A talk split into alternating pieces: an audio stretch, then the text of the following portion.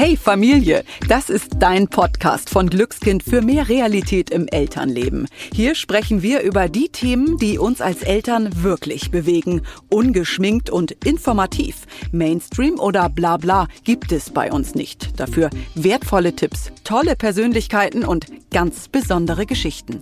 Wir sind Kerstin Lücking, Hebamme und siebenfache Mutter. Ich weiß also, wie es laufen kann oder auch mal nicht und Dorothea Hinden, TV-Journalistin und zweifache Mama. Die, die nach einer Antwort immer noch eine weitere Frage hat.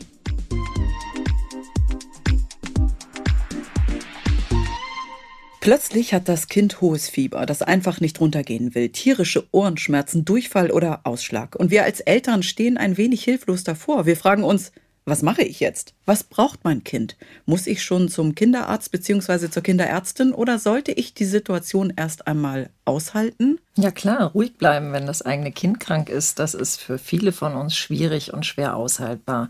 Vor allem dann, wenn die Situation neu ist oder auch nicht besser wird. Und eigentlich sind wir jetzt auch schon voll im Thema. Wir sprechen heute über das Thema Kinderkrankheiten, also typische Infektionskrankheiten, die besonders oft bei Babys und Kindern auftreten. Wir möchten euch Wissen und Sicherheit an die Hand geben. Masern, Röteln, drei Tage Fieber, damit werden wir uns beschäftigen. Auch mit der Hausapotheke und der Frage, wie viele Infekte im Jahr sind eigentlich normal?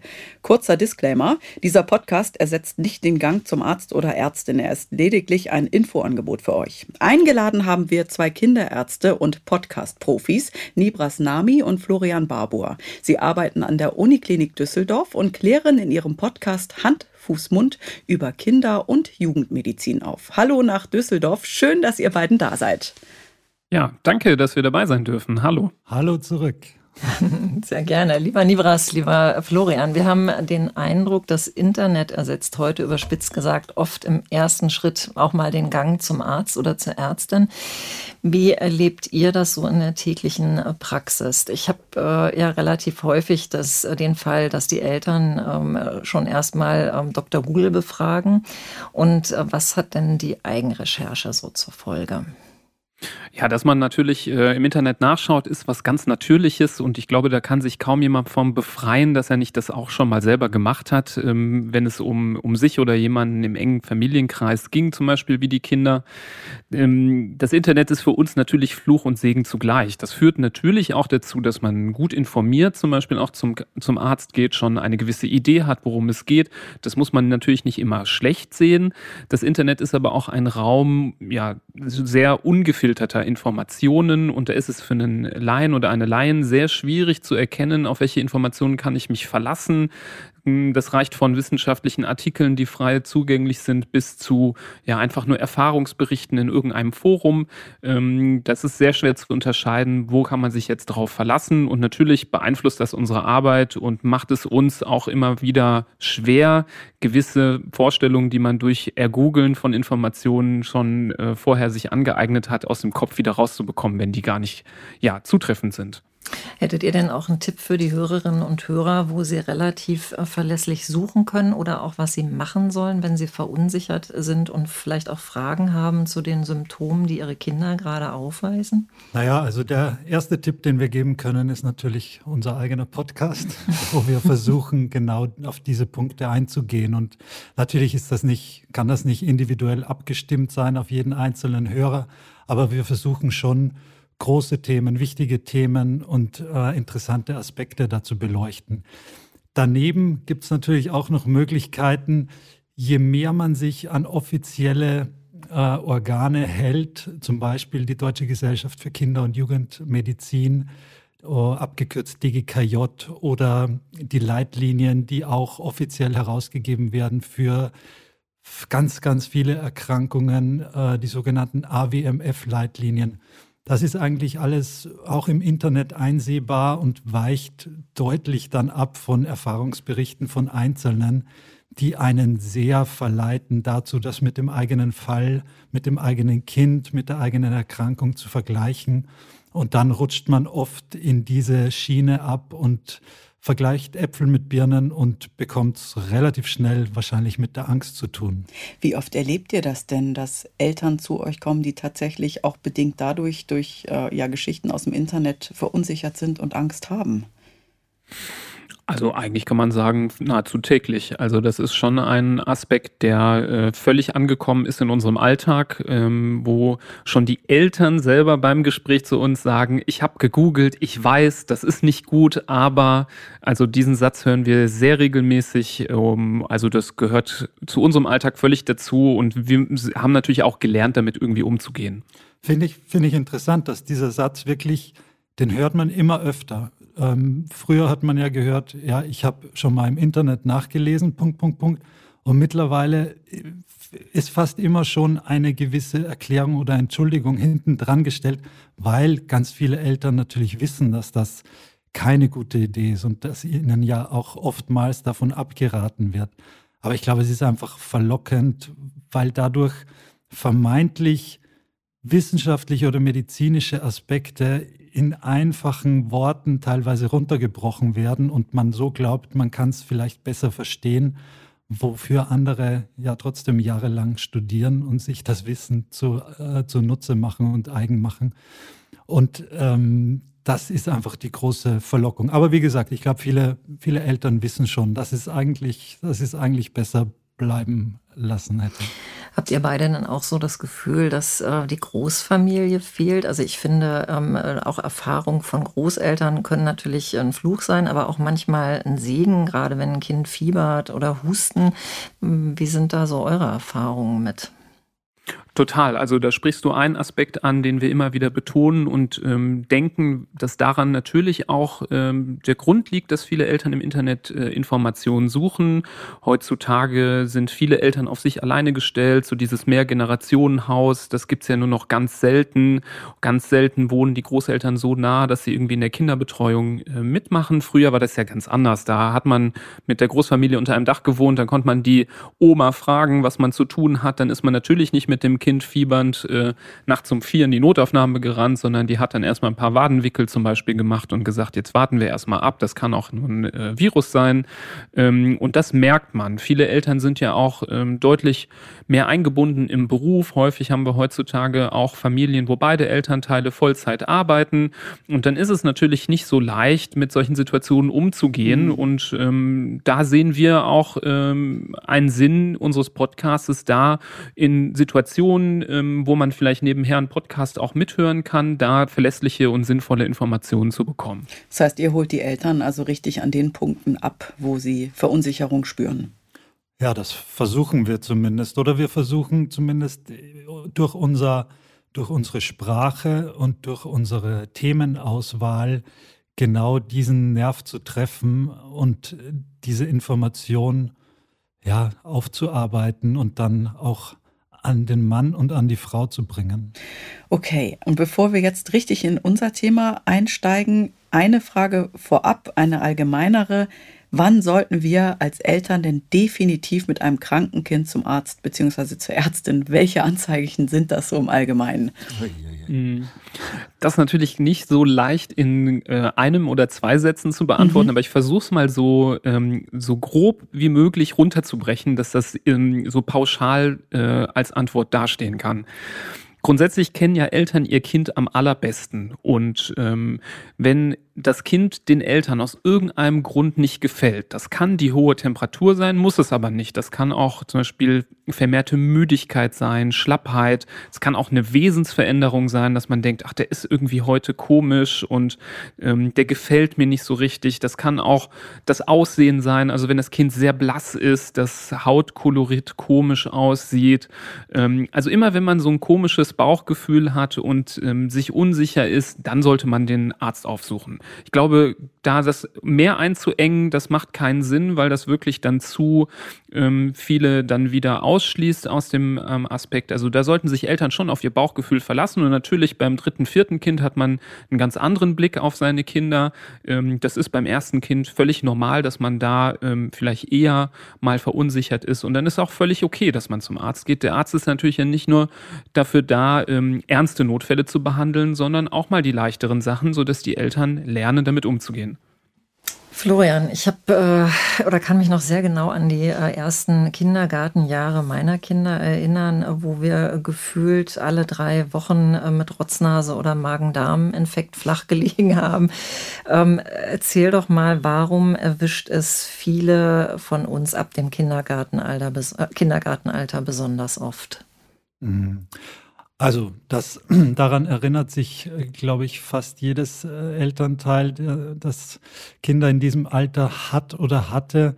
Das gehört auch dazu. Das ist, das ist gut so. Das ist ganz normal. Ein Kind, das in die große, weite Welt losgelassen wird, sei es jetzt äh, in der Kindertageseinrichtung oder eben im Kindergarten, betritt sozusagen die Bühne der, der Infektionskrankheiten, die zum täglichen Leben dazugehören und die einen auch auf die späteren, auf das spätere Leben vorbereiten. Insofern ist es auch gut so, dass, mm, dass es da einen gewissen Austausch gibt und dass die Kinder untereinander, dadurch, dass sie halt viel in den Mund nehmen, äh, Spielzeug, die Finger, draußen buddeln bis zum, äh, bis zum geht nicht mehr und da natürlich die gewisse Reinlichkeit, wie man sie aus dem Erwachsenenalter kennt, äh, fehl am Platz wäre und fehl am Platz ist. Und so ist es auch notwendig, dass die Kinder mehrere Infekte pro Jahr durchaus durchmachen können und durchmachen. Das sind in der Anzahl eigentlich, äh, würde man sich fast erschrecken, wenn man sagt, und da, da trifft deine Beschreibung so alle drei, vier Wochen äh, mit einem Infekt, trifft das ganz gut. Das macht circa zehn Infekte pro Jahr. Und das ist ganz normal. Also da braucht man sich auch vorerst mal keine Sorgen machen. Das sollten natürlich keine schweren bakteriellen Infektionen sein, wie mehrere Mittelohrentzündungen, mehrere Lungenentzündungen, äh, Harnwegsinfekte und so. Die gehören da nicht dazu, aber die normalen äh, Husten, Schnupfen, Heiserkeit, das ist absolut im Programm inbegriffen und soll auch so sein. Das ist wichtig für das Immunsystem, dass das lernt, dass das eingestellt wird auf eben das spätere Leben und aufs Großwerden und aufs Erwachsenwerden.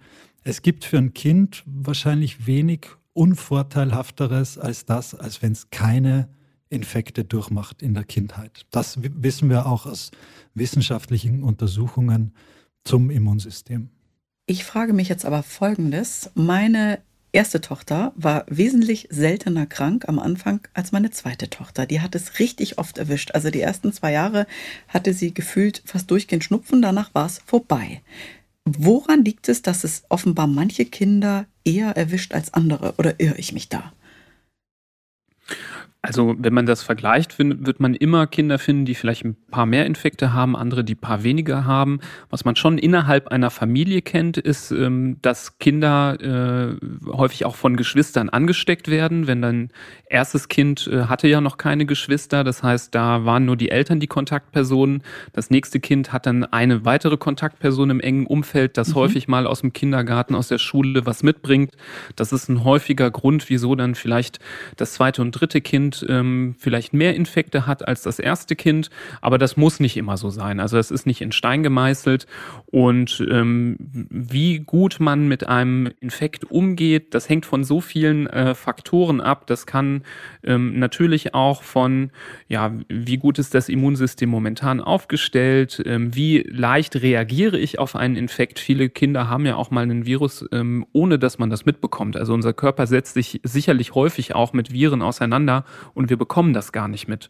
Und ähm, bei dem einen, der neigt vielleicht ein bisschen mehr zu Temperaturen, der andere äh, weniger. Da gibt es sicherlich auch genetische Faktoren, die auch irgendwie eine Rolle spielen. Also das, da spielen so viele Puzzleteile eine Rolle, dass man das auch leider nicht pauschal beantworten kann. Aber solange das im Rahmen ist, solange vor allem, wie Florian gesagt hat, keine schweren Infektionen dabei sind, muss man sich da keinen Kopf machen.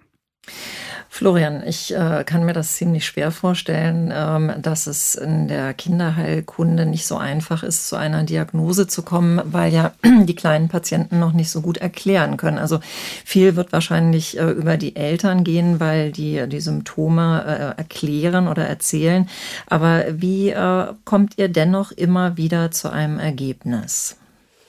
Ja, da ist natürlich das geschulte Auge des Kinderarztes gefragt mit Da muss man schon einiges an Erfahrung auch an den Tag legen und, und mitbringen, dass man gerade die ganz kleinen und jungen Patienten, die Säuglinge, die ja die besonders vulnerable Gruppe sind, weil sie am allerwenigsten mitteilen können, außer durch eine nonverbale Kommunikation, durch Schreien, durch Berührungsempfindlichkeit beispielsweise oder dann auch, wenn es äh, noch weiter voranschreitet, dass sie einfach gar nicht mehr viel Gegenwehr zeigen, weil sie schon so ähm, geschwächt sind.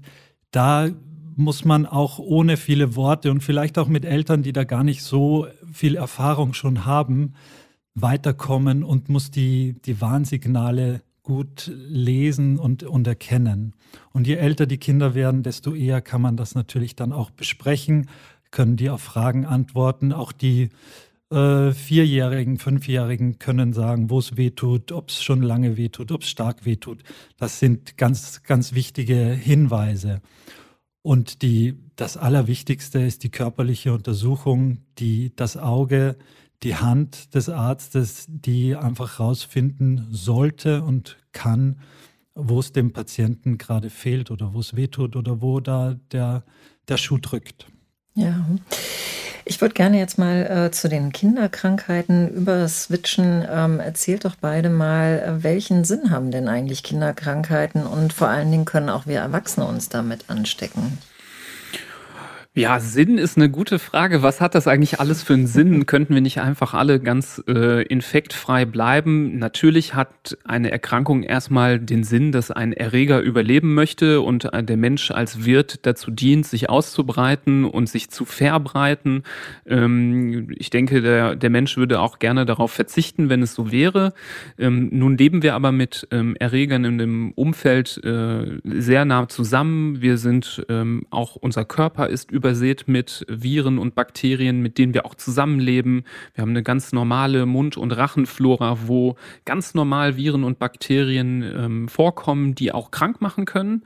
Und ähm, damit wir diese äh, Symbiose, dieses Zusammenleben ähm, ja gut meistern können, haben wir ein Immunsystem und dieses Immunsystem, das hat Florian eben schon angedeutet, das muss auch irgendwie trainiert werden. Ähm, das muss ein bisschen wie durch so eine Grundausbildung, äh, so kann man sich das vorstellen, äh, durchgehen und in diese Grundausbildung, da gehört es halt dazu, dass man auch mal ja ran muss und ähm, auch mal äh, leiden muss und auch mal ein Fieber mitnimmt. Und dieses Immunsystem funktioniert ja so, dass man Kontakt hat zu einem Erreger, den man vielleicht noch nicht kannte, krank wird, ihn abwehrt und gewisse Antikörper produziert, um in Zukunft für diesen Infekt gewappnet zu sein.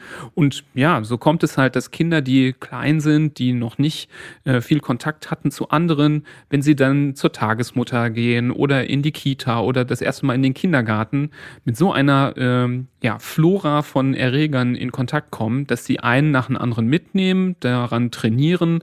Man weiß ja oder merkt es ja, dass Kinder dann, wenn es so Richtung Schulkindalter geht, eher seltener krank werden, als man das von vorher kannte.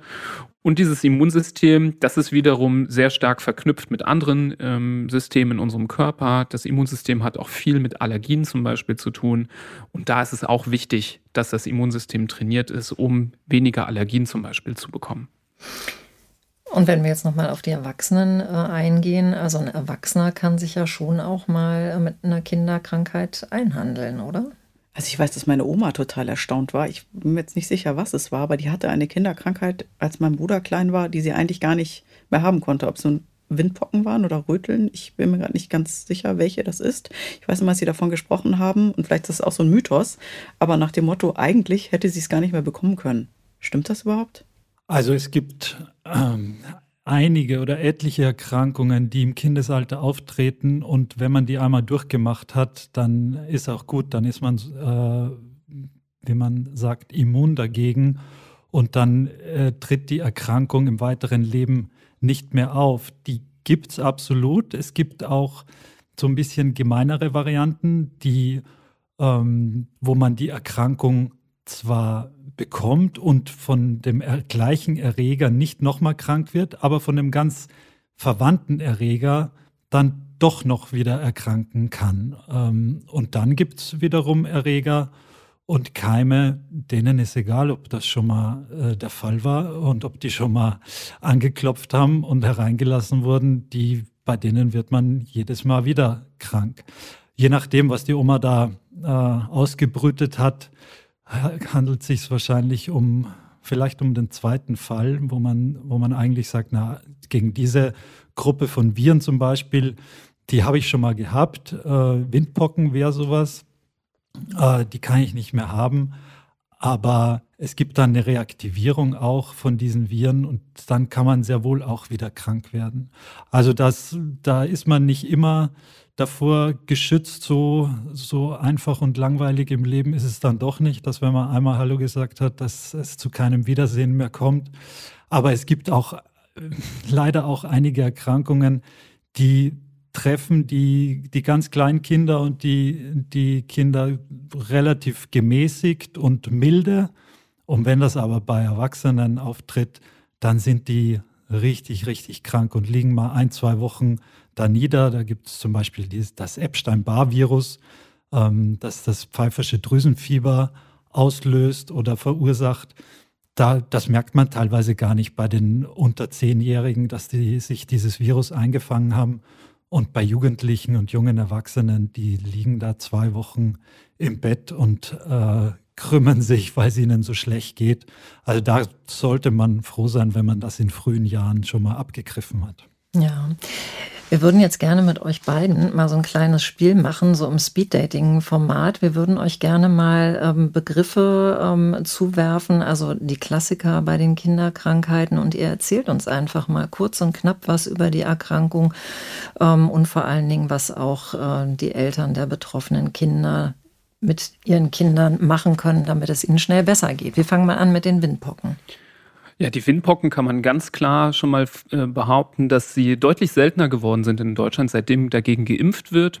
Also ich erinnere mich aus meiner äh, Kindheit, da gab es die Impfung noch nicht, dass viele betroffen waren. Ich war auch betroffen als Kind. Ähm, heutzutage sieht man sie sehr, sehr selten nur noch und das hat man der ähm, Varizellen, der Windpockenimpfung zu verdanken, die zusammen mit Mumps, Masern und Röteln geimpft werden. Die meisten kennen diese Kombination. Das sind die typischen Lebendimpfungen, die man als Kind bekommt. Und ja, sollte ein Kind trotzdem die Windpocken bekommen, ist das in der Regel kein äh, Drama. Ähm, das kann man ganz gut behandeln, ist in den allermeisten Fällen erstmal ungefährlich. Aber es ist eine Erkrankung, die sehr, sehr selten auch zum Beispiel äh, komplizierte Verläufe äh, hat, wie zum Beispiel eine Hirnhautentzündung. Und das ist der Grund, wieso man dagegen auch impft, damit auch diese seltenen Fälle nicht auftreten. Was ist denn mit Keuchhusten? Keuchhusten, die nächste Erkrankung, gegen die man impfen kann. Das, äh, es handelt sich hierbei aber nicht um so eine Lebendimpfung, wie äh, der klingende Name ist, sondern um eine Impfung mit einem Totimpfstoff. Die wird deutlich früher geimpft, also schon im Säuglingsalter.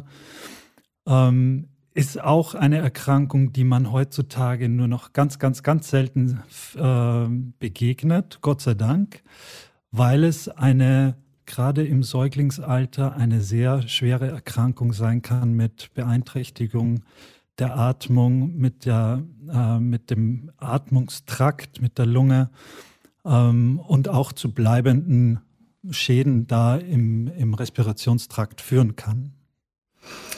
Die nächste Erkrankung ist Scharlach. Ja, Scharlach ist ein Klassiker, äh, gegen den man nicht impfen kann. Deswegen ähm, sehen wir das äh, nicht selten. Das ist ähm, insofern keine Erkrankung, die man so äh, für sich nennen kann, sondern das geht meistens ähm, hervor auf Basis einer ja, auf äh, Streptokokken basierenden Entzündung der Mandeln. Also Streptokokken sind da der Auslöser. Und diese Streptokokken, die können ein äh, Toxin, das ist wie so ein Giftstoff, aussondern. Dieser in die Blutbahn gerät und sich im Körper verteilt, dann entsteht Scharlach. Meistens, wie gesagt, obendrauf auf eine Mandelentzündung. Das ist der Grund, wieso auch viele Kinderärzte immer wieder ähm, solche Abstriche machen auf Streptokokken und schauen, ob die da sind, um die mit ähm, einem Antibiotikum zu bekämpfen, damit es nicht zu Scharlach kommt. Scharlach an sich ähm, ist insofern aber in den allermeisten Fällen nicht gefährlich. Typischerweise erkennt man das an so einer extrem knallroten Zunge, die ähm, von uns gerne äh, Erdbeer- oder Himbeerzunge genannt wird. Also wenn die Kinder die Zunge ausstrecken, dann sieht das richtig aus wie so eine kleine ähm, Erdbeere. Ähm, und mit der Zeit gibt es noch weitere Symptome, die typisch sind. Ähm, Schlappheit, aber auch zum Beispiel kann sich die Haut an den Fingerkuppen so ein bisschen abschuppen. Das kommt aber eher relativ spät. Ähm, wenn man das aber sieht, dann kann man das häufig auch erst im Nachhinein einordnen. Ach ja, das war ja ein Scharlach. Ähm, die Haut, dieser Ausschlag, der ganz typisch ist, ähm, der kommt dann schon eher ähm, in Frage, sodass man die Erkrankung erkennt. Dieser knallrote, die, der der Erkrankung ja auch irgendwie den Namen gibt. Und ähm, ja, das sieht man aber nicht selten, muss man dann in dem Fall aber auch antibiotisch behandeln. Da führt kein Weg dran vorbei. Ja. Was sagt ihr zu Mumps, Masern, Röteln? Ist das heute noch ein Thema? Ja, es, es wird oder es wurde wieder zum Thema, leider, vor allem was die Masern angeht. Mhm. Ähm, heutzutage hat sich eine, wie man ja in den, in den Medien immer wieder äh, mitbekommt, leider eine äh, sehr hartnäckige Impfskepsis ähm, und ein Impfgegnertum aufgetan von einer ganz beträchtlichen, äh, von einem ganz beträchtlichen Prozentsatz der, der Eltern, die einfach sagen, nee, ich, äh, das, was da an Impfstoffen produziert wird, das will ich meinem Kind nicht äh, antun oder zuführen. Und die Erkrankungen sind sowieso nicht so schlimm, wie Nibras gerade gesagt hat. Windpocken zum Beispiel, das ist jetzt keine lebensbedrohliche Erkrankung. Warum soll ich mein Kind dagegen äh, impfen lassen? Das sieht bei anderen Erkrankungen, die da auch zum Beispiel im gleichen Impfstoff drinstecken, bedeutend anders aus, aus ganz unterschiedlichen Gründen. Masern ist eine ganz äh, schwer verlaufende oder möglicherweise schwer verlaufende Erkrankung, die durch die Impfung der letzten Jahre und Jahrzehnte fast ausgerottet werden konnte. Äh, hierzulande in, in Deutschland, in anderen äh, Ländern und auf, anderen, auf den anderen Kontinenten sieht das ganz anders aus. Da leiden die äh, Kinder doch auch immer wieder an, an Epidemien, an Masernepidemien. Und das ist ein großes Problem für das Gesundheitssystem. Wir sind in der luxuriösen Lage, fast gewesen, diese Erkrankung äh, den Gar auszumachen, was aber durch eine Impfmüdigkeit und eine übertriebene, meiner Meinung nach, Impfskepsis dann nicht mehr gelungen ist. Bei den Röteln sieht es wieder ein bisschen anders aus. Auch das ist eigentlich für die Kinder selbst keine schwere Erkrankung. Aber was wir mit der Impfung erreichen wollen, ist ein Schutz vor allem von Schwangeren und deren ungeborenen Kindern, wenn die eine Infektion mit Rütteln ähm, bekommen, dann kann das ganz schwere Schäden und auch den, den Tod des ungeborenen Kindes zu, äh, zur Folge haben, sodass hier eher der, der Versuch dadurch ist, ähm, für die, die Schwangeren zu schützen. Also es gibt ganz unterschiedliche Ansätze, alle haben gewissermaßen durchaus sehr viel Sinn, aber es ist leider nicht so, dass wir damit am Ende der Infektionen sind, sondern dass die immer wieder aufflammen können, wenn die Impfbereitschaft in der Bevölkerung nachlässt, was sehr, sehr schade ist. Das Drei-Tage-Fieber ist ja auch eine ganz typische Kinderkrankheit. Ja, das Drei-Tage-Fieber, das erkennt man meistens erst dann, wenn es wieder vorbei ist, nämlich weil man dann gesehen hat, ach ja, das Kind hatte drei Tage hohes Fieber. Der Name ist schon Programm, ähm, nicht in Stein gemeißelt. Das Drei-Tage-Fieber kann auch mal vier Tage dauern. Das ist, ähm, das interessiert die Viren relativ wenig, was wir als drei Tage definieren, aber viel länger dauert das äh, nicht. Und das Drei-Tage-Fieber, ähm, eine Viruserkrankung, die ist ganz typisch ähm, damit äh, vergesellschaftet, dass wenn das Fieber relativ plötzlich verschwindet, ein Ausschlag entsteht. Ein ganz charakteristischer, über die ganze Haut äh, gehender, ja, so feinfleckiger punktueller Ausschlag, ähm, bei dem es dem Kind aber dann schon wieder gut geht. Also das ist die typische Geschichte, die vorgestellt wird in der Kinderarztpraxis. Ähm, mein Kind hat drei Tage gefiebert, seit heute Morgen ist eigentlich besser, aber jetzt hat es so einen Ausschlag, jetzt mache ich mir Sorgen und da kann man ähm, ohne viel weitere Untersuchung eine Blickdiagnose stellen. Das Drei-Tage-Fieber ist wie gesagt relativ berühmt dafür, dass es ähm, sehr schnell sehr hohes Fieber macht. Also wenn von jetzt auf gleich das Fieber ähm, durch die Decke geht und die Temperatur Temperatur ansteigt, dann könnte ein Drei-Tage-Fieber dahinter stecken und äh, nicht selten beim Thema Fieberkrämpfe, was aber natürlich nochmal ein anderes Kapitel ist, hat zum Beispiel ein Drei-Tage-Fieber dahinter gesteckt, weil das typischerweise diesen plötzlichen Fieberanstieg macht, ähm, der so einen Fieberkrampf leider verursachen kann. So, und last but not least, so wie euer Podcast heißt, nämlich Hand, Mund, Fuß. Was sagt ihr dazu? Ja, unsere, fast unsere Lieblingskrankheit. die, die namensgebende. Erkrankung. Die man als Erwachsener übrigens auch kriegen kann. Ja, und äh, nicht nur unsere Lieblingskrankheit, sondern auch äh, unser beider Lieblingsgeschichte von Nibras aus der eigenen Historie. Er hat es nämlich selbst bekommen, aber er war nicht, er war kein Kind mehr, sondern er war schon äh, Student oder praktizierender Arzt. Nee, da war ich Assistenzarzt, äh, Assistenzarzt. im zweiten Jahr, glaube ich. Ja, erzähl doch, wie du es dir geholt hast. Das ist eine sehr schöne Geschichte. Ja, also ich kann das nochmal kurz zusammenfassen, dass ähm, das eine sehr, sehr ansteckende Erkrankung ist, die typischerweise einhergeht mit ähm, Bläschen, die sich bilden, ähm, mit Flüssigkeit gefüllten Bläschen, die an Händen, Füßen und eben im Mund entstehen. Das Ganze fängt häufig an mit Fieber und Halsschmerzen, sieht erstmal aus wie vielleicht eine Mandelentzündung und dann geht es ein paar Tage später los mit diesen Punkten an Händen und Füßen, die auch durchaus mal wehtun können, sodass die Kinder auch dann äh, vielleicht nicht mehr laufen mögen, weil das Auftreten mit dem Fuß wehtut. Ähm, und eben diese Bläschen, wenn sich die Flüssigkeit daraus entleert, ähm, gerade durch eine Schmierinfektion, also das Weiterreichen per äh, Kontakt, kann eben dazu führen, dass ähm, man sich ansteckt, auch als Erwachsener, auch wenn man das als Kind schon mal hatte, denn da gibt es verschiedene Virusstämme, die ähm, einen immer wieder äh, treffen können. Und ähm, so traf es mich in meiner äh, noch jungen Zeit in der Klinik, ähm, wo ich äh, vielleicht etwas leichtsinnig ein High Five gegeben habe äh, einer Patientin gegenüber. Ähm, da bin ich ziemlich sicher, dass sie äh, quasi dann der, der Überträger war.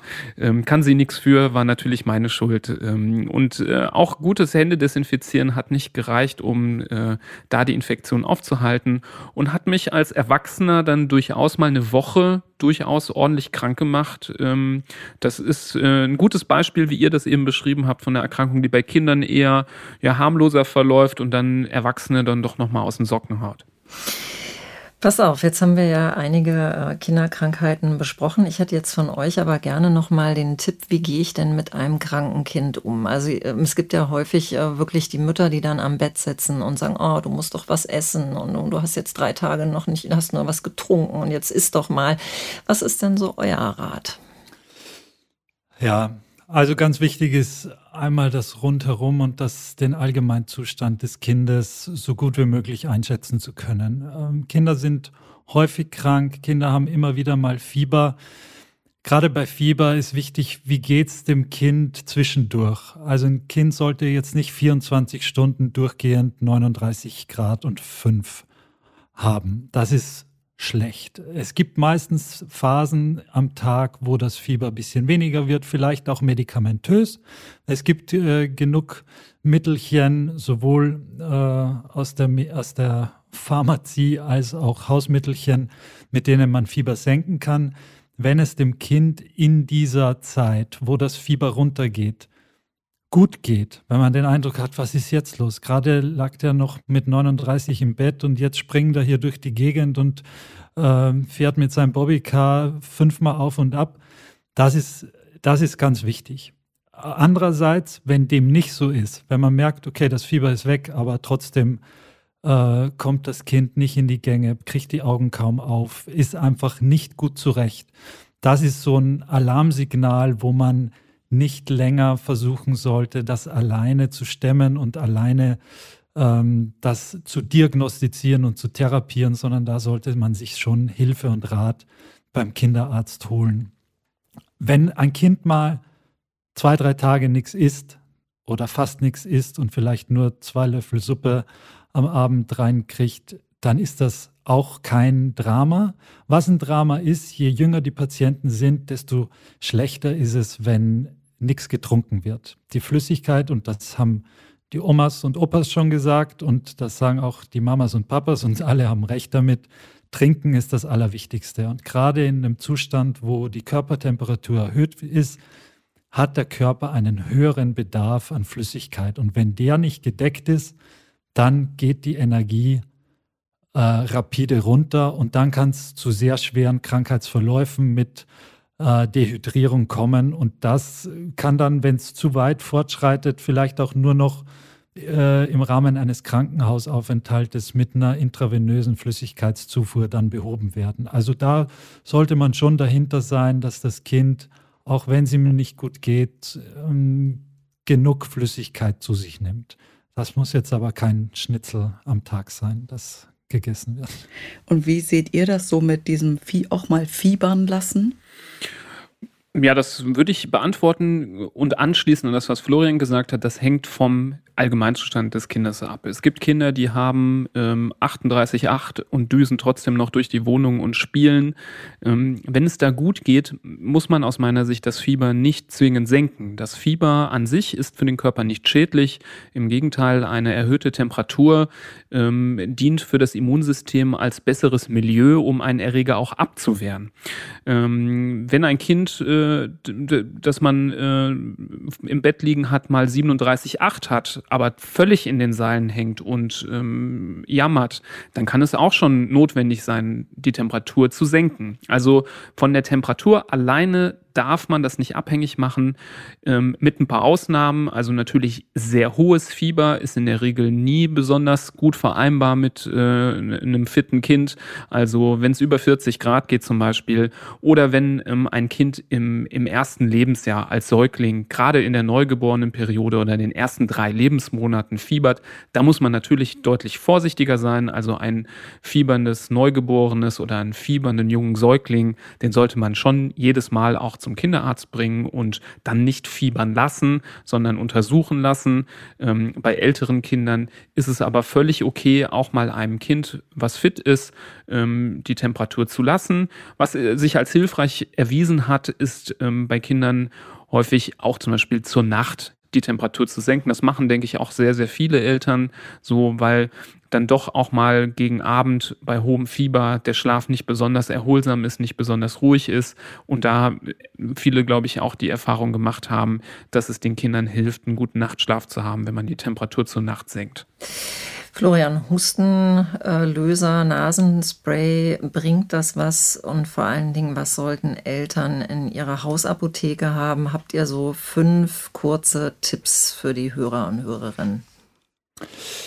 Ja, Hustenlöser, Nasenspray. Also ein Nasenspray kann bei verlegter Nasenatmung durchaus hilfreich sein. Da muss man aber erstens unterscheiden. Es gibt Medikamente, die ähm, relativ scharf sind zur Schleimhaut der, der Nase und da zwar zu einer Abschwellung führen, aber auf Dauer sicherlich nicht gut sind. Die kann ich mal äh, heute mal geben, vielleicht am Abend nochmal, wenn die Atmung, wenn da wirklich gar nichts durchgeht, vielleicht morgen nochmal. Aber das ist nichts, was ich jetzt zwei Wochen, drei Wochen jeden Tag meinem Kind zuführen sollte. Was es gibt, sind sogenannte Kochsalz-Nasentropfen, die deutlich schonender sind ähm, und auch bei kleinen Kindern und auch bei Babys angewendet werden können. Gerade bei Babys ist das wichtig.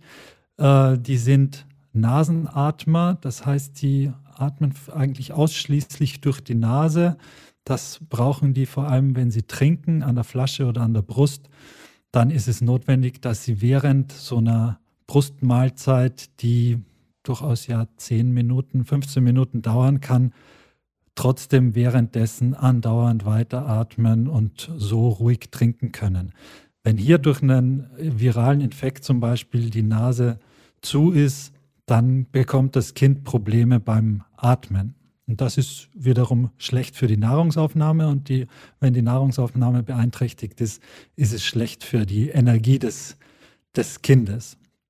Ähm, beim Hustensaft äh, sieht es grundsätzlich ähnlich aus. Da gibt es unterschiedlichste Präparate, da gibt es pflanzliche Präparate, da gibt es richtig starke Medizin, die schon unter das Betäubungsmittelgesetz fällt, also wo richtig äh, schwere Stoffe drin sind, die mir das Hustenzentrum lahmlegen. Da muss man natürlich ganz genau unterscheiden, was ist die Ursache des Hustens? Ist es ein Husten, der produktiv ist, das heißt, wo ich äh, über einen Zeitraum von, und das wird ganz genau äh, quantifiziert über einen Zeitraum von 24 Stunden zum Beispiel mehrere Milliliter aushuste, dann spricht man von einem produktiven Husten. Ansonsten ist es der sogenannte trockene Husten.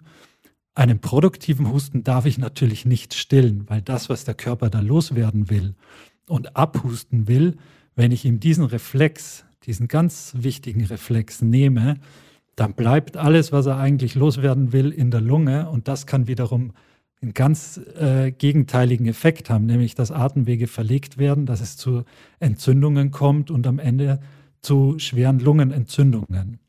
Einen trockenen Husten, der mich am Abend aber davor bewahrt einzuschlafen oder mich daran hindert einzuschlafen, weil ich nicht zur Ruhe komme, da sieht die Sache wieder anders aus. Aber die Unterscheidung ist eigentlich existenziell, ob es sich um produktiven oder einen trockenen Husten handelt. Und im Zweifelsfall, beziehungsweise im Falle einer notwendigen Medikation, sollte auch hier der Arzt zu Rate gezogen werden, damit man nicht in der falschen Situation das falsche Medikament gibt und vielleicht dadurch mehr Schaden anrichtet, als man eigentlich hofft. Nibras, ich hätte gerne von dir so ein paar Tipps, was die Eltern tun können, um äh, vielleicht Krankheiten vorzubeugen oder sie abzuwehren. Also ich äh, persönlich habe meine Kinder immer gerne nackig in den Schnee geschickt und die waren dann eigentlich über den Winter immer äh, rotznasenfrei. Was habt ihr denn noch so zu bieten?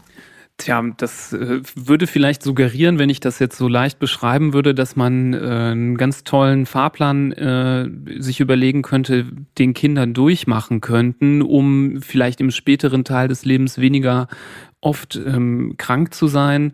Das lässt sich, glaube ich, so leicht nicht beantworten. Ich würde schon sagen, dass man ähm, Kindern einen vernünftigen Kontakt zu Umwelt und Natur und anderen Menschen ermöglichen sollte, um eben das von mir anfangs der Folge angesprochene Immunsystem gut zu trainieren. Das ist wirklich die Grundlage, dass man dann im späteren Verlauf eben gut gewappnet ist gegen Infektionen.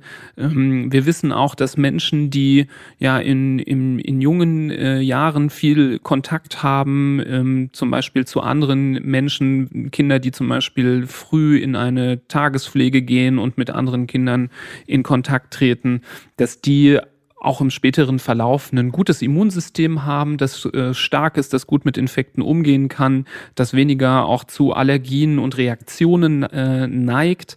Ähm, das wäre schon so ein Tipp. Ähm, Überhygiene, zu Hause zu viel einschließen, zu viel putzen, alles desinfizieren, hundertfach sauber machen und bloß nicht mal den Finger in den Mund stecken, der noch nicht vorher gewaschen wurde. Das sind vielleicht so Aspekte, die eher dazu führen, dass man anfälliger wird mit der Zeit und ähm, dann immer wieder was mitnimmt, das Immunsystem vielleicht etwas untertrainiert. Das wäre so mein Tipp, dass man vor allem diese Überhygiene ähm, versucht zu vermeiden. Also es ist vielleicht gar nicht so schlimm, wenn einmal ein Hund durchs Gesicht Schlabatt? Ja, zum Beispiel. Gut, der Hund, der bringt. Weiß man auch nicht, was er da hat, ne? Ja, genau, es kommt auch vielleicht auch auf den Hund drauf an. Aber wo ich zum Beispiel bei meinen Kindern in, im entsprechenden Alter nie ähm, das, den Stein jetzt wieder raushole, ist zum Beispiel am Spielplatz, wenn die eine Handvoll Sand oder einen Stein ablutschen oder ein Grasbüschel da zwischen den Zähnen haben. Ja, so ist es. Das ist, das ist ein, ein wichtiger Kontakt mit der Umwelt. Davon wird man nicht todsterbenskrank.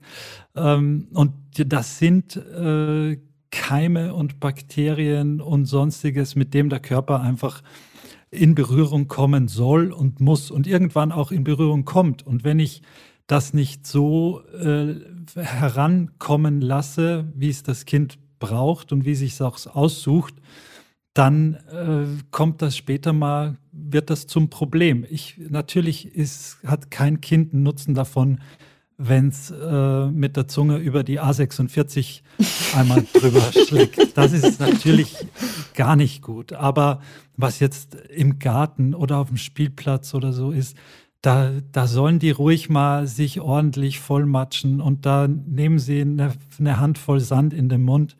Und äh, nackt in den Schnee ist, ist eine gute Idee. Angezogen im Garten oder am Spielplatz ist auch schon mal gut. Und mit dem Ball auf dem Bolzplatz und einfach mal, also damit will ich sagen, Bewegung, Sport, je, je mehr man es mit ihnen machen kann, desto mehr Spaß macht es den Kindern auch einfach. Die rennen ja eh andauernd um die, um die Häuser und durch die Gegend, wo man sich denkt, warum, warum läufst du wie so ein aufgezogenes Männchen äh, durch die Gegend? Ja, weil es einfach Spaß macht und weil sie so viel Energie haben. Und diese, diese Bewegung ist auch Grundvoraussetzung für eine gewisse Gesundheit und für, auch für eine, für eine Abwehrstärke, genauso wie gesundes Essen. Äh, ich kann einem Kind wahrscheinlich, ja, das, äh, es ist einfach ganz, ganz schlecht für die Kinder, wenn sie sich schlecht ernähren. Und die schlechte Ernährung bringen nun mal meistens die Eltern auf den Tisch. Und wenn ich mein Kind alle zwei Tage in die, ins Fastfood-Restaurant schleppe und da irgendwas Frittiertes und noch eine zuckerhaltige Limo oder so hinterherkippe, dann ist die chronische Erkrankung vorprogrammiert. Und wenn das alles, und das erleben wir jetzt auch in dieser Pandemie, in diesem Lockdown, wir sehen einen unglaublichen Anstieg von äh, Übergewicht, wir sehen Anstieg von chronischen Begre Begleiterkrankungen, die genau davon, dass die Kinder vermehrt vorm Handy, vor der Spielkonsole, auf der Couch, äh, abhängen, vielleicht auch minderwertiges Essen zu sich nehmen. Die, die Rechnung, die kriegen wir jetzt nach und nach präsentiert und das, das hat man als Eltern aber trotzdem dann in der Hand. Da schließt sich eine Frage an von mir. Wie ist das mit Vitamin D? bei Kindern geben. Ratet ihr dazu? Im ersten Babyjahr wurde mir immer dazu geraten. Danach ist das irgendwie so unter den Tisch gefallen. Mhm. Interessanter Punkt, dass du das sagst. Das fragen wir uns nämlich manchmal auch, wieso das immer wieder ähm, so unter den Tisch fällt. Wir leben in relativ nördlichen Breitengraden. Wir kriegen hier nicht so viel Sonne ab. Im Winter sind die Tage auch sehr kurz. Und ähm, wie die meisten wissen, ist zum Beispiel Sonnenlicht sehr wichtig für die Vitamin D-Produktion. Denn Vitamin D ist ähm, das einzige Vitamin, das der Körper selber produzieren kann. Das muss nicht über Nahrung aufgenommen werden. Und die Aufnahme von Vitamin D über die Nahrung ähm, spielt auch nur ungefähr 10 Prozent der Rolle für den Stoffwechsel. 90 Prozent ähm, entsteht selber im Körper. Aber ein wichtiger Schritt, dass das Vitamin Vitamin D aktiviert wird und dann nämlich gerade vor allem bei der Knochengesundheit, aber auch bei der Gesundheit des Immunsystems oder des Gehirns äh, wirken kann, ist einfach, dass das Vitamin D in seiner Entstehung in der Haut durch UV-Strahlung gespalten wird. Und diese Sonneneinstrahlung, die ist einfach notwendig, ohne funktioniert das nicht. Und ähm, deswegen haben in Deutschland sehr, sehr viele Kinder, aber auch Erwachsene einen Vitamin D-Mangel. Und selbstverständlich hört dieser Vitamin D-Nutzen äh, nicht nach dem ersten Lebensjahr auf. Die gängige Empfehlung ist natürlich im ersten Lebensjahr und dann wird häufig auch gesagt, noch der zweite Winter. Ich habe mich aber natürlich auch immer gefragt, ja, wieso eigentlich nicht der dritte Winter? Und ich glaube, dafür gibt es keine pauschale, logische Erklärung, denn viele Kinder haben auch wahrscheinlich im dritten und im vierten und im fünften Winter und über alle Winter darüber hinaus immer wieder einen Vitamin D-Mangel. Es gibt sogar Menschen, die auch ähm, in sonniger Jahreszeiten Vitamin D-Mangel haben. Ähm, einfach so drauf los, unkontrolliert ähm, mit einem Präparat, das man sich irgendwo beschafft, würde ich es jetzt aber auch nicht unbedingt immer machen. Ähm, man sollte das schon zusammen mit der Kinderärztin oder dem Kinderarzt ähm, entscheiden. Der Vitamin D-Spiegel lässt sich auch relativ leicht bestimmen aus dem Blut und da kann man sehen, neigt mein Kind dazu, neigt es nicht dazu. Wenn es Kinder gibt, wo man sieht, immer wieder im Winter ist der Spiegel im Keller, brauche ich dann nicht jedes Jahr wieder Blut abnehmen, dann weiß ich das. Ich sage manchen Eltern, äh, geben sie so lange Vitamin D, wie die Winterreifen auf dem Auto sind. Ähm, das ist, äh, da macht man in den meisten Fällen nichts falsch. Und ähm, wenn sich Eltern sorgen, ja, habe ich denn, gebe ich vielleicht zu viel. Eine Vitamin D-Vergiftung ist wirklich sehr, sehr schwierig überhaupt zu erreichen. Ähm, rechnerisch müsste man von den gängigen Vitamin D-Tabletten, die man so kennt, mit 500 Einheiten, da über längere längere Zeit, mehrere Tage, ähm, 30, 40, 50 Stück nehmen, bis man eine Vergiftung erreicht. Also das ist dann auch übertrieben. Klar gibt es vielleicht Kinder, die Vitamin D, einen guten Vitamin D-Spiegel hätten, die jetzt vielleicht ähm, ohne die Tablette auch klargekommen wären. Aber ich glaube, im Zweifel sollte man äh, schon relativ großzügig dazu greifen und großzügig seinen Kinderarzt oder Kinderärztin dazu mal befragen, dass man das ähm, im Blick hat. Das wird häufig vergessen und das ist völlig zu Recht, dass ihr das sagt. Ihr beiden, Spaß macht nicht nur Bewegung, sondern auch eine gesunde Lebensführung. Und was noch viel mehr Spaß gemacht hat, war der Podcast mit euch. Ja, Wir danken toll. euch ganz herzlich. Ihr habt echt die Dinge auf den Punkt gebracht und habt, glaube ich, viel positiven und wertvollen Input für die Hörer und Hörerinnen gegeben. Wir wünschen euch ein schönes Wochenende. Und wir empfehlen aber auch ja, allen dazu unbedingt. noch euren Podcast. Einfach ja. mal wirklich reinhören. Ihr habt ja viele, viele spannende und wichtige Themen. Also es ist ganz toll, was ihr macht. Und ja, wir freuen uns einfach auch sehr, dass wir euch euch kennengelernt haben. Ja. Ja, danke gleichfalls. danke, dass wir zu Gast sein durften und euch wünschen wir natürlich auch ein schönes Wochenende. Genau so ist es. Vielen Sehr Dank, gerne. hat Spaß gemacht. Liebe Grüße nach Düsseldorf. Bis bald mal Tschüss. hoffentlich. Tschüss. Tschüss. Tschüss. Wir freuen uns, wenn dir unser Podcast gefallen hat. Hast du Fragen, Anregungen oder Themenwünsche? Dann schreib uns doch gerne eine Mail an podcast.glückskind.de und Glückskind mit UE. Außerdem findet ihr in den Streaming-Portalen unter Glückskind weitere Audioformate wie Kinderhörspiele, Kinderlieder oder Einschlafgeräusche.